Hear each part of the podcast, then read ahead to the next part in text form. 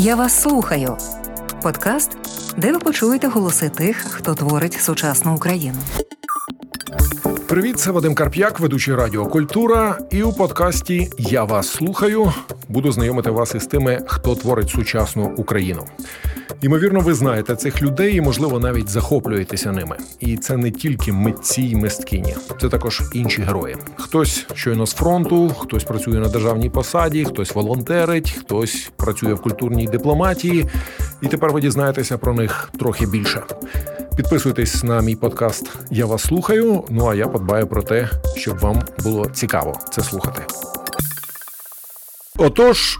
Софіївський майдан, 22 січня 1919 року. Середа о 12-й годині все почнеться. Вся Софійська площа усипана людьми. Війська без кінця. Кожна церква йде процесією на площу. Увесь Київ тоне у дзвонах. А день такий сонячний, а трошки сніжок випав, все блищить, все таке гарне. Молебенна площа, шість єпископів урочисто служать, безконечним хором співають. Директорія спереду. Ось читання універсалу. А дзвони дзвонять, а духовенство співає. А війська, куди око тільки бачить. Все військо українське блищить у новій одежі. Середа 22-го я, як міністр освіти, оголосив вільним від занять учнів безконечне число, народу безконечне число. Цієї радості події, хто бачив, ніколи не забуде. І я її не забуду до могили. Це спогади митрополита Іларіона. Він же Іван Огієнко, який на той час від імені УНР був міністром народної освіти, і саме він, Іван Огієнко, організовував оцю подію на Софійській площі, яка припала на середу, 22 січня 2019 року, День Соборності. Мене звати Вадим Карп'як в студії Вахтанг Кібуладзе, філософ і доктор філософії. І з ними будемо якраз говорити про сьогоднішню соборність і те, куди ж ми з ним ідемо. Вахтанже, вітаю! Вітаю, слава Україні! Героям слава! Сьогодні дуже багато є спогадів. От про те, як історично це все починалося у 19-му році, тому що це дата 22 січня була символічна. У 18-му році було проголошено УНР, у 19-му році було проголошено акт злуки УНР і ЗУНР. Але я хотів тебе спитати, а що для тебе взагалі соборність? Бо це ж насправді такий церковний релігійний термін. В нас є ще слово злука, та мені воно більше подобається, тому що я не знаю наскільки соборність відповідає цій події, окрім того, що ти правильно кажеш, що це має релігійне забарвлення, але знаєш, от я як перекладач над цим замислювався, скажімо, німецькомовний твіттер Ukraine World писав цей пост про злуку. Та, і ну от я замислився над тим, як перекласти це німецькою. Німецькою це буде однозначно Einheit, тобто єдність. Тому є багато різних слів. Ну мені просто якось більше подобається слово злука. От вона мені здається. Відтворює сенс тої події, коли насправді відбулася злука двох українських республік західної і східної, і от наше уявлення про єдність української політичної нації чи політичної нації України, точніше, вперше може втілилося от в конкретний політичний акт і документ, та от який тоді було ухвалено. Але мені виглядає, що злука це все таки більше політичний термін. Хоча історики відзначають, що повного воз'єднання Західноукраїнської Народної Республіки і Української Народної Республіки так і не відбулося, на жаль. Тобто вони продовжували існувати як своєрідна конфедерація. У кожного був свій уряд, у кожного були свої збройні сили. Вони взаємопідтримували одне одного, але там надійшли поляки, там надійшли більшовики, і все. Закінчилось тим, чим закінчилося. Тому чи не думаєш ти, що все-таки слово соборність під цим кутом воно трошки більше, воно тягне за собою не тільки політичний момент об'єднання, але ще якийсь, я боюся зловживати цим словом духовний, але тобто надполітичний. Ну він не надполітичний, він ти правильно спочав з того, що це насамперед, як на мене, релігійний термін. Та? І він тягне за собою. Ясно, що ми не можемо віддати цей термін нашому ворогу, який дуже активно використовує це в релігійній риториці російській, але просто чи направду нам потрібні лише ці релігійні конотації, от як на мене. Ну тобто, в мене немає однозначної відповіді, я нічого не маю проти слова соборність, але ми маємо розуміти, вживаючи це слово, що воно обов'язково обов'язково має е, насамперед релігійні, як на мене, конотації. А коли ми говоримо про релігію і релігії, то в нас в Україні виникає купа питань зі зрозумілих причин, та тому що ми все ж таки мультирелігійна країна, і навіть якщо говорити про християнство, то поліконфесійна. Та тому я вживав всі терміни в різних контекстах: і злука, і єдність, і соборність, залежно від того, який сенс ми хочемо підкреслити. Цікаво, що ми так багато уваги приділяємо зараз тобою в цій розмові релігійності терміну цим релігійним значенням. Хоча є результати соціологічного опитування групи рейтинг. Вони це влаштовували опитування до Дня Незалежності 23-го року і запитували, що на думку українців найбільше об'єднує українське суспільство. На першому місці була перемога збройних сил України, так вважали 65% респондентів, тобто цей момент об'єднання. Але релігію як об'єднавчий фактор назвали 4% тільки респондентів, що об'єднує українців. Натомість, коли запитали, що роз'єднує, то вже 12% назвали релігію. Ну, це очевидно, хоча тут є внутрішня суперечність, бо сам термін релігія, та це про зв'язок, про єднання. Та. Але це очевидно, це зрозуміло, чому соціологія це показує. Знов таки це підтверджує мою думку. Україна це мультирелігійна країна і поліконфесійна. Тому ну на фронті ж воюють е, представники усіх релігій і конфесій, та і підтримують е, єдність України, незалежність, суверенітет і всі християни, ну окрім знов таки, в нас є ворожа церква, яка церквою не є. Це УПЦ МП. Це я не розглядаю взагалі це як церква, я розглядаю це як частиною ФСБ або ФСБ частина цього. Тупикова гілка християнства. Чи взагалі це християнство? Це велике питання. А всі українські церкви, вони очевидно, через те, що вони українські, та вони за перемогу і за суверенітет, незалежність України, так само як і українські юдеї, так само як українські мусульмани. Не варто забувати про важливість, наприклад, Кремли, так в нашій боротьбі, і зрештою, от кримські татари яких я волів би називати Керемли саме, вони ж мусульмани, та але вони очевидно за незалежність України в цій боротьбі і за перемогу. Тому от мене не дивує, що люди не називають релігію як конче об'єднавний чинник, а є доволі велика частина. Ну, хоча 12% це теж не така велика частина. Ну одна десята, десь приблизно плюс-мінус е, похибка. Мені здається, що в цьому сенсі релігія, ну як знов таки, не варто забувати про дуже важливий цей Томас, про об'єднання українських православних церков. Нарешті ми маємо ПЦУ, Православну церкву України, яка об'єдналася православних України. Це важливий момент, і для нашої єдності теж дуже важливий момент. І до речі, як на мене, ну як це я це відчуваю, що представники інших християнських конфесій і інших релігій в Україні доволі позитивно поставилися до Томаса і до створення ПЦУ. Чому? Тому що знов таки це не лише релігійний процес, це процес єднання України і процес от, створення і затвердження справжнього суверенітету нашої країни. Говоримо про те, що об'єднує українців із Вахтангом Кібуладзе, філософом Вахтанже. А от ми, коли говоримо про об'єднання українців, то ну найчастіше у всіх соцопитуваннях я навіть не буду їх перераховувати, називається, що українців об'єднує перемога. Тобто бажання до перемоги над Росією це такий найпотужніший там від 60 до 80% в різних соцопитуваннях. Але я про що думаю? Тобто, це ж чудесно, насправді, що є такий потужний фактор, який об'єднує націю, але цей фактор у вигляді ворога. Тобто ми об'єднуємося від протилежного. Хоча мені виглядає, що сталішим є об'єднання від позитивного. Тобто, коли нас питати, що нас об'єднує, та нас об'єднує ну бажання перемогти Росію і повернути свої території і своє життя. Але якщо Росії не стане, і коли ми досягнемо цього, що об'єднує українців за твоїми відчуттями без оцього фактора? Ну, я б не погодився з тобою в тому, що прагнення до перемоги це лише об'єднання навколо уявного ворога, та тому що, зрештою, ми маємо тоді запитати, а що означає для нас перемога. Та це просто звільнення наших територій. Як на мене, ні. І цього замало. Ясно, що ми маємо звільнити територію від російського зла, тому що там просто жах коїться. Та і ми це знаємо. Там катівні, там порушення прав людини, там масові страти, знищення інфраструктури, екоцид і всі можливі злочини проти людяності, які існують, зрештою, які скоювала Росія, скоює завжди. Втім, насамперед, як на мене, ми боронимо наше уявлення про фундаментальні цінності людського існування, і не випадково що російська реакція цією агресивною і спочатку початок війни, потім повномасштабне вторгнення це реакція на майдан, який ми назвали Революція гідності.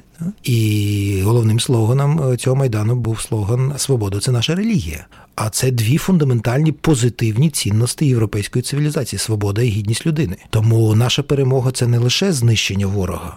Це не лише очищення нашої території від російського зла, а це встановлення нарешті тут такого життя, де ми можемо бути насправді вільними і гідними людьми. Тому нас, як на мене, об'єднує насамперед ці позитивні цінності, а не просто жага перемоги. Цікаво, тому що тоді зробімо ретроспективу до 2014 року, і тут я бачу глибший сенс, навіть можливо, в тому, що ти сказав. Тобто українці почали об'єднуватися на майдані довкола позитивних цінностей, довкола свободи, гідності, прагнення йти в Європу і у цього життя в Європі.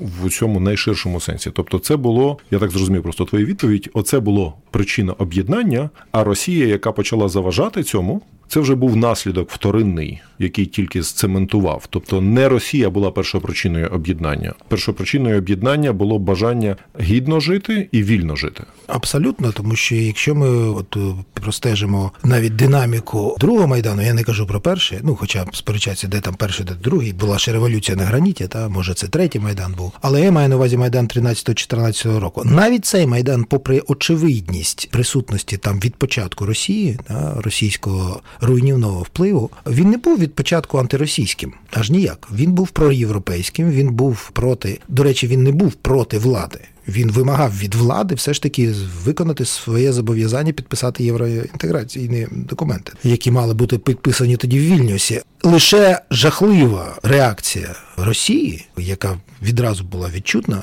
вона поступово підняла цей градус русофобії і ненависті до Росії, тому що ну стало очевидним для явної більшості громадян і громадянок України, що те, що гальмує наш рух в бік повноцінного людського життя і існування, це Росія. А зрештою, це було завжди так. Просто не всім це було очевидно. От а ці події майдан, потім російське вторгнення, анексія Криму, частин Донецької Луганської області, зараз повноштабне вторгнення. Це просто вивело наяв от таку позицію Росії. Тому чи могла Росія інакше відреагувати? І не збудити таку ненависть до себе. Ну, історія не має умовний спосіб. Ми можемо будувати будь-які такі фантастичні сценарії, і, до речі, в українській літературі вже виникають такі сценарії. Ну, скажімо, от Роман Андруховича Радіо Ніч. Та. Це ж така антиутопія. Альтернативна історія Майдану. Альтернативна історія, якщо Майдан програв би тоді що було б з нами з усіма.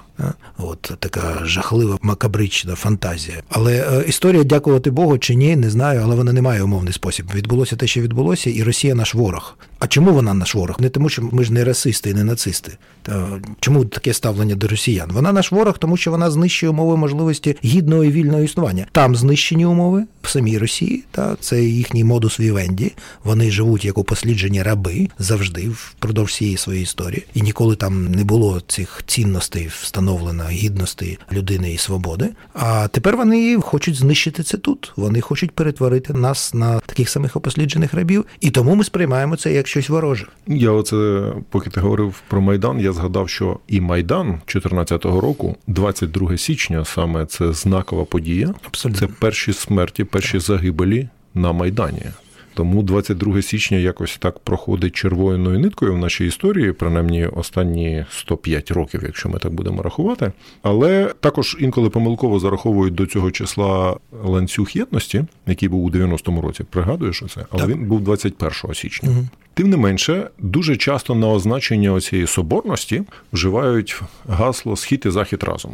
Мене це завжди, чесно кажучи, трошки бентежить, бо я чомусь, я, хоча з західного регіону за походженням, але мені завжди образливо за південь і північ українське. Вони з цієї формули чомусь випадають. Чому? І чи не є це? Бо ми от перед ефіром говорили з колегами, і була така теза про те, що можливо це такий дивний наслідок. Пригадуєш кампанію 2004-го Ющенко Янукович і конструкцію Марата Гельмана Схід проти заходу, що це протистояння насправді там і ділення на три сорти якихось. От чи не є оця теза Схід і захід разом таким і єзуїтським винаходом, який викидає фактично дві четвертих українських регіонів з формули?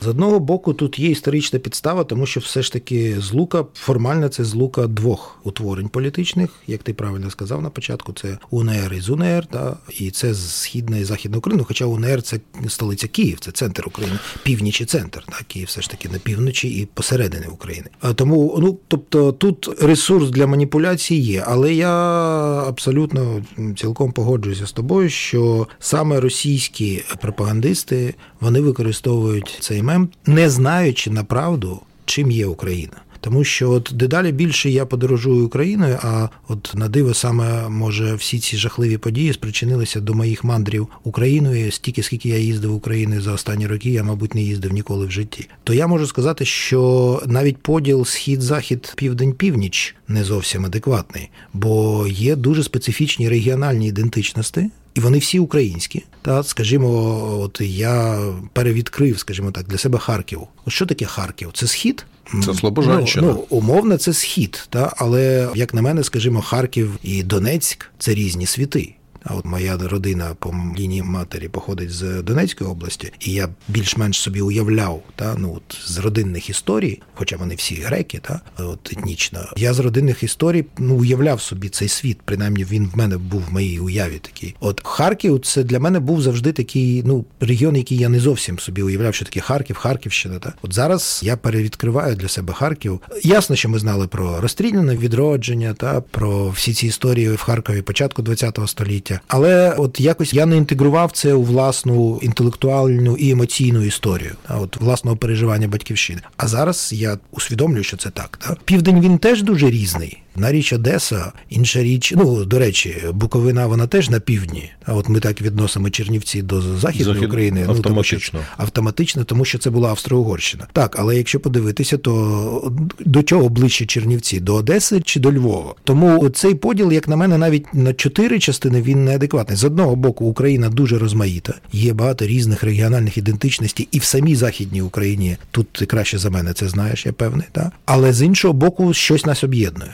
От, ну так, Західна всіх. Україна це такий дуже складний конструкт, тому що зараз до неї зараховують, як ти влучно згадав, від Чернівців, від Буковини до Полісся Північного, це Волинь. Знову таки, от Волинь. Та, Волинь це, це все такий величезний масив, який має багато між собою, ну навіть всередині Волині є певна дружня конкуренція між Рівненською і Волинською областями. Та тому, але є ще один момент, я так недаремно до цього загрібав, тому що в цій формулі, якщо ми говоримо про північ, південь, яка, до речі, з античних часів була мірилом цивілізаційності, а не так як зараз схід-захід протиставлення ця є ще Кримський півострів, і про це буквально за секунду. Продовжуємо наше спілкування з Вахтангом Кібуладзе, філософом, доктором філософських наук. Ми говоримо якраз про те, що ж об'єднує українців, і хочеться зрозуміти це не тільки в історичному контексті, ця історична тяглість, але зараз, коли в 19-му році проголошували на Софійській площі, до речі, це буквально за кількасот метрів від місця, де ми зараз перебуваємо, коли проголошували оцей акт злуки. Теж гарне слово, треба його повертати. Ти влучно зауважив це. То про кримських татарів не йшлося.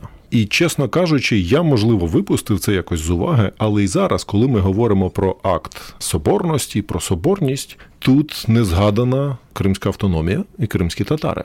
Яке їхнє місце у всій цій конфігурації соборності? Тим більше ти, як людина, яка неодноразово підкреслювала, що в тебе приазовські греки в родоводі, не тільки з Харківщини і Донеччина, це я розумію, ота, оця частина. Та. Тобто, як ти бачиш у цій формулі кримських татар?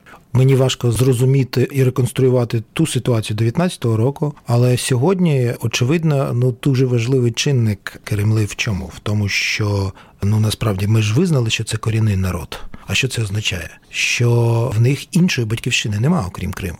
От якісь інші етноси, які теж можуть бути патріотично налаштованими в Україні, ну окрім етнічних українців і тих, хто народився тут, але вони можуть мати інші батьківщини. І ну, скажімо, доволі складні наші історичні от стосунки з поляками, там з угорцями, з румунами. Та це ж все є. Але це зрештою типово для будь-яких країн, тому що завжди сусіди там є історії дружби, історії ну, достатньо подивитись на історію англо-французьких або франко-німецьких батьківських, або ну це нескінченне. Та втім, в чому тут відмінність? В тому, що у Кремлю немає іншої батьківщини, та немає іншої держави, немає іншої території, де вони можуть сказати Я вдома. І сьогодні в них цей дім вкрали. Хто вкрав росіяни? Вкотре.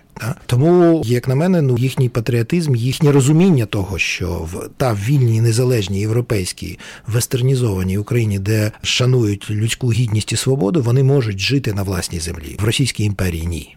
Згадаємо, от нещодавні події в Башкортостані, та коли от Башкорти, до речі, як вони себе називають, я сьогодні читав зранку інтерв'ю з одним з е, представників цього руху. Він каже, башкіри то банкурти. Це люди, які пішли на зраду і об'єдналися з росіянами. Ми башкорти і вони розуміють, що вони втрачають не просто власну батьківщину, вони втрачають себе, тому що росіяни їх знищують, асимілюють, знищують фізично, забороняють їхню мову і так по всій Росії. Тому Україна, як насправді цивілізована європейська вестернізована країна, дає шанс будь-якому народу, а надто корінному народу, зберігатися, плекати власну культуру, пам'ятати власну історію і мати візію власного майбутнього. Але не лише Керемли, і є інші от складові цієї української ідентичності, як на мене, політичної. Як на мене, дуже важливо, не варто забувати про єврейську складову, та тому що Україну без українського єврейства годі уявити. Які тут мотиви? Ну можна сказати, ж є ж держава Ізраїль. Та от е, в них є сьогодні, дякувати Богу, що і історія не знаю кому, що нарешті євреї мають власну державність. Але я не можу собі уявити Україну без євреїв. Я не можу уявити собі Київ без синагог. Я не можу уявити собі Київ без Шалом Алейхема, скажімо, та і сьогодні присутність в цих ліберально-патріотичних лавах саме українських євреїв, чим може бути замовлена? Я не можу знов таки зсередини це сказати, але мені здається, що явна більшість єврейства українського усвідомлює, що Російська імперія це ксенофобська імперія, в якій завжди домінував насамперед антисемітизм. Прихід сюди російських варварів означає ксенофобію і загрозу для всіх етнічних меншин, і насамперед для євреїв. Тому очевидно, що, наприклад, і це теж є складовою нашої злуки, нашої соборності, нашої єдності, і так багато інших етносів, субетносів, меншин, національних, релігійних, які з різних причин вливаються в цю українську єдність, і це добре. Як на мене, це оця інклюзивність е, української політичної нації, це свідчення її сучасності, модерності. Ти сказав про те, що прихід сюди Росії він загрожує всім цим національним рухам але почав фактично з того, що він і в Росії загрожує всім національним Абсолютно. рухам, починаючи від башкортів. І якраз до цієї теми президент звертався з нагоди Дня Соборності і сказав, що він підписав указ про історично населені українцями території Російської Федерації. Мається на увазі частина Курської області, частина Білгородщини, ну, і Кубань. Кубань. Та і в цьому вже є текст указу на сайті президента, і там немає якоїсь конкретики такої. Просто там постановляю розробити кабінетом міністрів із залученням міжнародних експертів різні програми щодо збереження національної ідентичності українців Російської Федерації опрацювати питання стосовно збору і вивчення фактів і свідчень про злочини, вчинені проти українців там росіянами, активізувати роботу з протидії дезінформації, пропаганди Російської Федерації. Тобто це загальні такі слова, але правильні слова. Бо поки в цьому короткому проміжку між тим, як президент сказав це у зверненні, не пояснивши про що йде, і опублікуванням, я вже побачив кілька трактувань про те, що а навіщо нам Білгород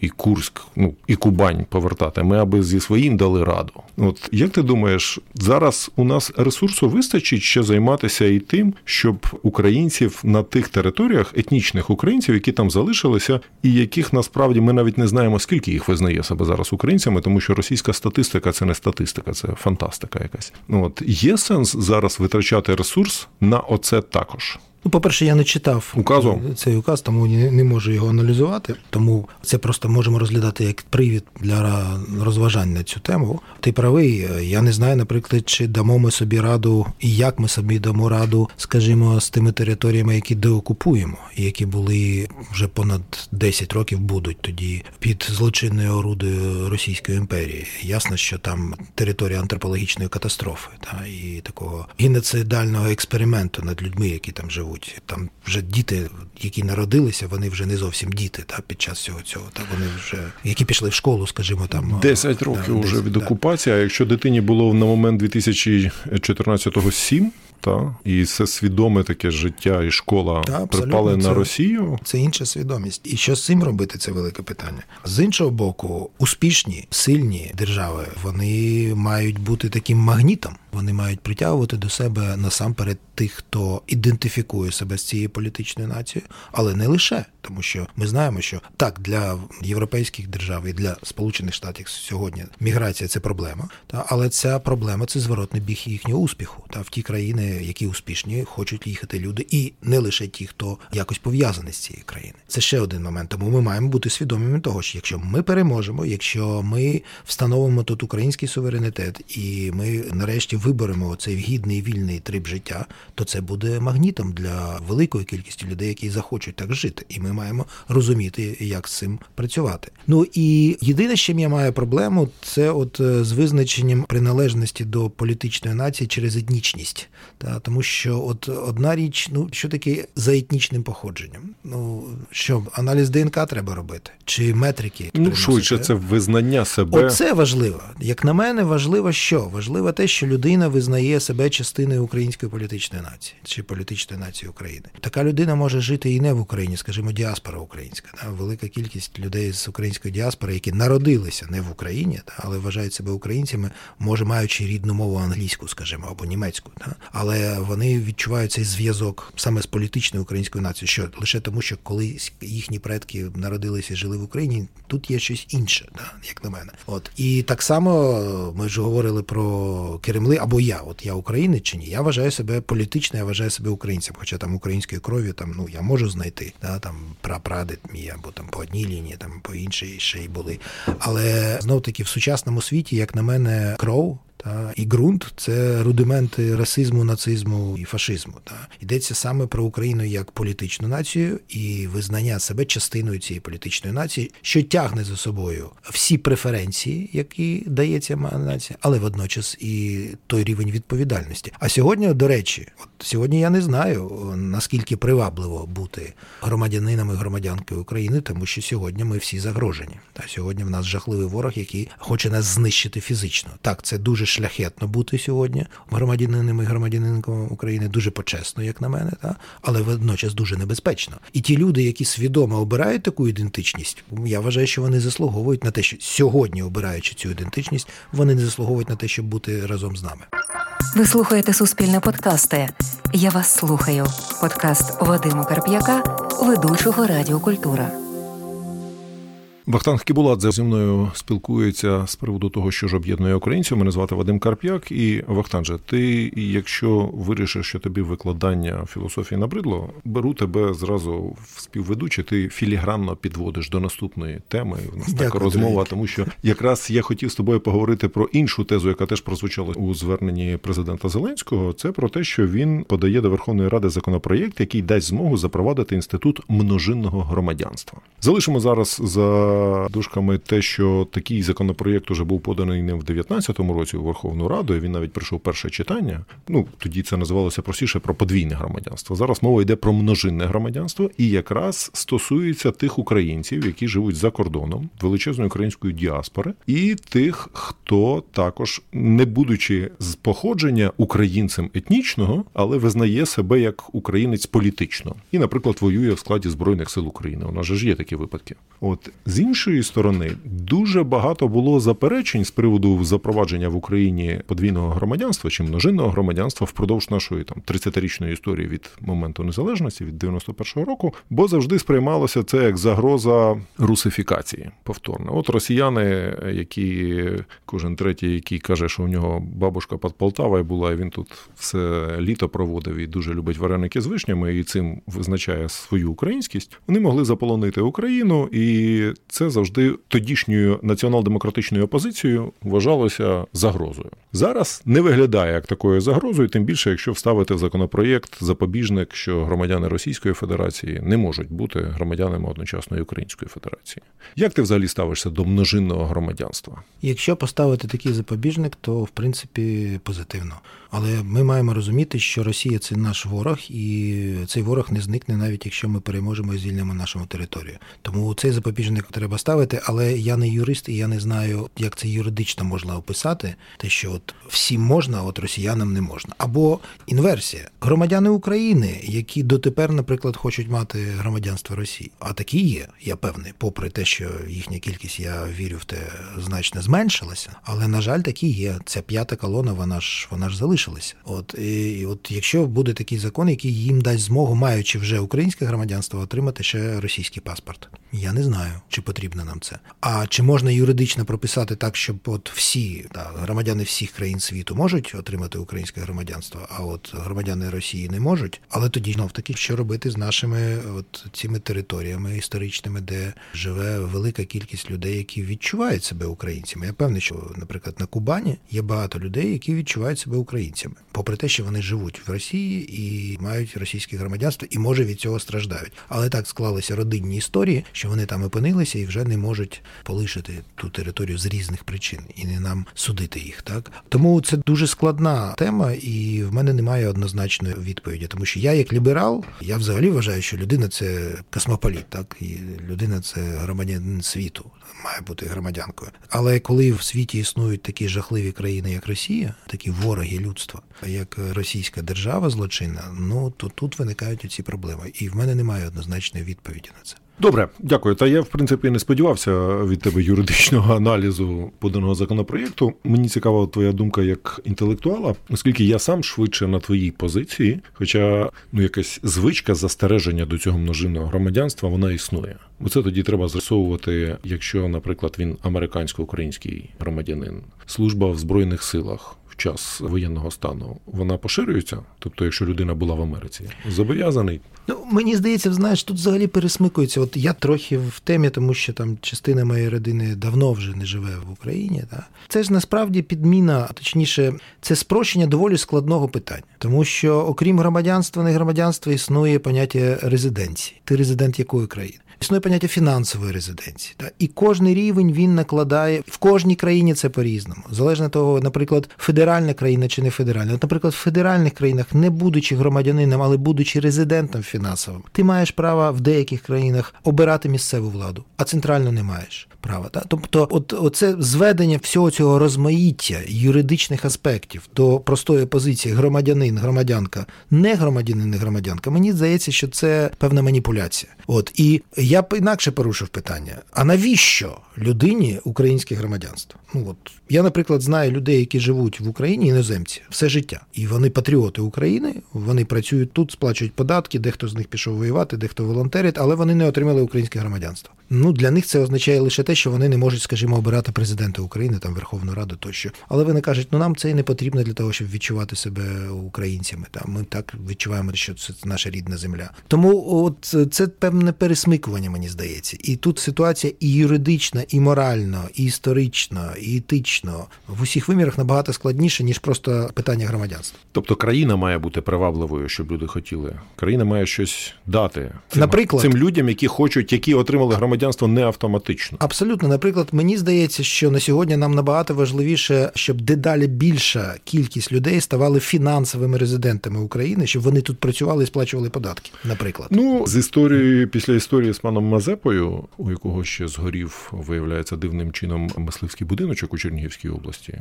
І це про цього бізнесмена, якого затримали на кордоні, і який якраз виступав проти тиску силовиків на бізнес. Складно казати про бажання інвестиційної привабливості української, але тим не менше продовжимо буквально за секунду.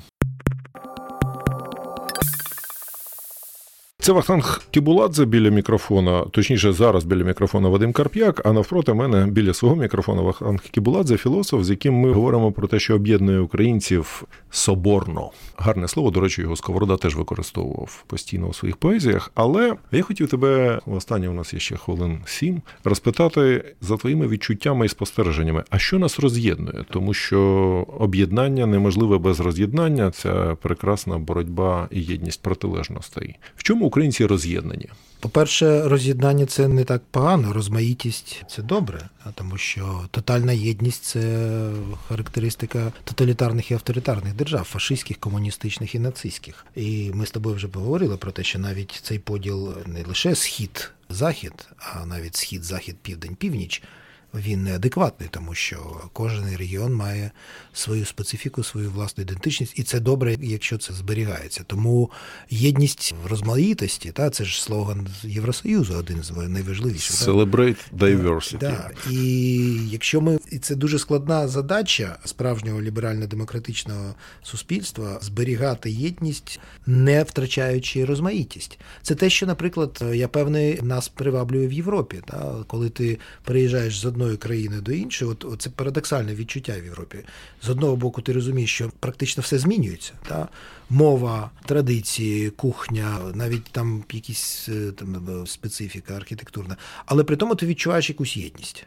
І як на мене, це єдність насамперед от цього способу життя вільних і відповідальних людей, чим є ліберальна демократія. Тому що нас роз'єднує? Нас роз'єднує те, що ми різні, та? і це непогано.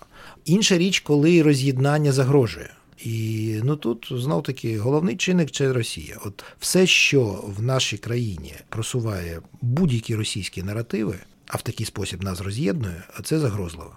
От я, якщо говорити ну про ту сферу, де я фахівець, там література, філософія, історія, гуманітаристика, то от мене часто питають: ну а як же бути? А що не вивчати там російську літературу там чи російську історію? Ні, я кажу, обов'язково вивчати. Ворога треба знати. Але ми маємо прийти до того, що ніщо російське ніколи не матиме суб'єктності на нашій землі. Це об'єкт дослідження, як хворобу. Ми ж вивчаємо, от лікарі ж вивчають хвороби для того, щоб лікувати людей. Хвороби треба вивчати, але не можна їх поширювати. От це роз'єднання дуже небезпечне, коли хтось скаже, а я обираю тут от, російську ідентичність, тому що я читаю російську літературу, захоплююся там російським політичним ладом. І тощо. це буде підкріплено тезами про лібералізм. Та ясно. Ну тому що всі тоталітарні фашистські режими вони використовують цю риторику, але спрямовують її проти проти ліберальних демократій. Це робить Росія сьогодні, так очевидно. Добре, я по-іншому тоді зайду до цієї теми, бо гаразд не все роз'єднання однаково шкідливе, перефразовуючи рекламу. Але я думаю, ти теж помічаєш. Я не можу зараз покластися прямо на якісь цифри, хоча в умовах воєнного стану соціологія теж підозрюю хібує на точність. Тим не менше, я за суб'єктивними відчуттями пригадую 22-й рік, фактично весь, наскільки країна була об'єднана. Але починаючи від 23-го року, ці тріщинки по стіні єдності вони почали проступати. Почали люди сваритися, ну гаразд навіть не сваритися, але я бачу, оці шви розходяться на межі, хто виїхав, хто залишився. Мобілізовані, не мобілізовані, хто підтримує одну політичну силу, а хто іншу політичну силу. Донатять на армію, не донатять на армію. Перейшли на українську, не перейшли на українську. І таких от конфліктних тем їх щораз стає більше. І мене це турбує, тому що на позір ми всі єдині, але коли починаються нюанси, а в нюансах ховається диявол, то починається складніше. От ти це відчуваєш? Це не можна не відчувати, але ну що я можу сказати? В принципі, в тому ж і специфіка ліберальної демократії, що вона дозволяє розмаїтість, дозволяє неодностайність, дозволяє суперечки, на відміну від тоталітаризму і авторитаризму. В цьому є порятунок, є і загроза. Тому, якщо ми будуємо ліберальне демократичне суспільство, ми маємо бути свідомими того, що в нас будуть різні позиції, різні погляди.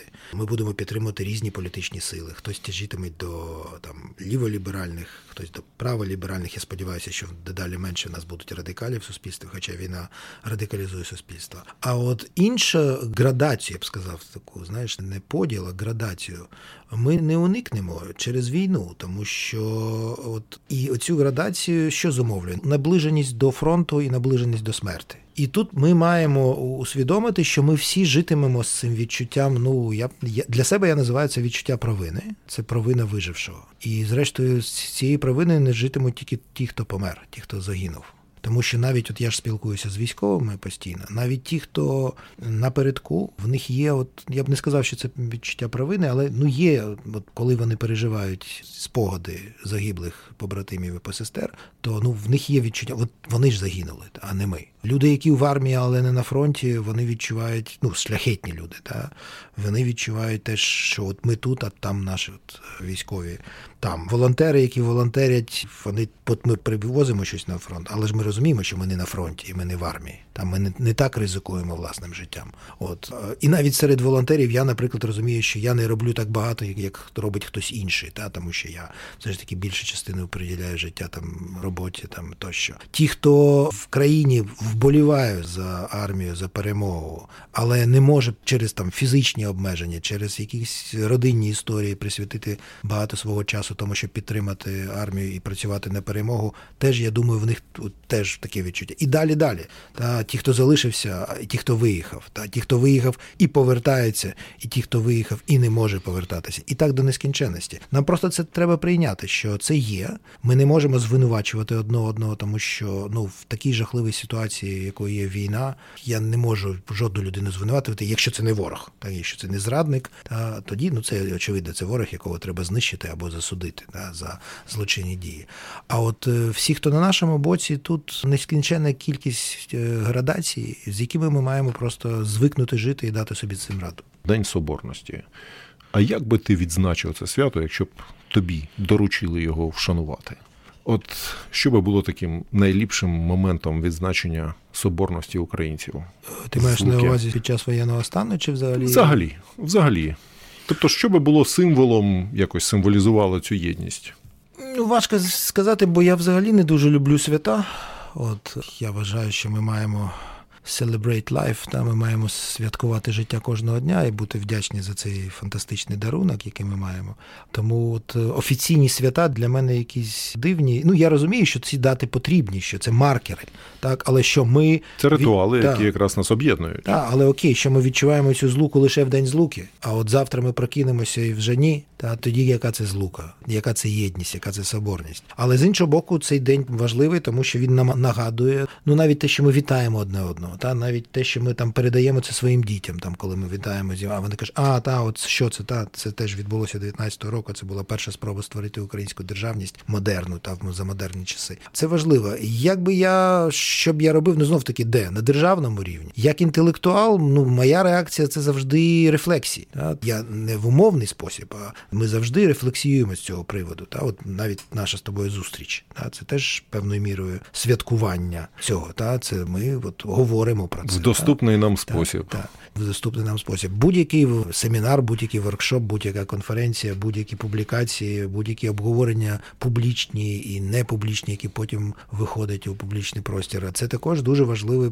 от, процес вшанування і святкування цієї дати. Тому процитую: не чіпатися того, що ділить і роз'єднує поодинокі частини української землі, а пильнувати того, що лучить і єднає їх докупи, і все зміцнювати і розвивати мусимо. Прекрасний підсумок нашої розмови від Михайла Грушевського, сказаний ним ще, здається, в 1905 році, якщо я не помиляюся, це ще за 14 років до Дня Соборності, але ні додати, ні відняти. Дякую Вахтангові Кібуладзе, доктору філософії, який був гостем сьогоднішньої студії. Мене звати Вадим Карп'як. Як сказав Вахтанг, пам'ятайте, що щодня в українців День Соборності.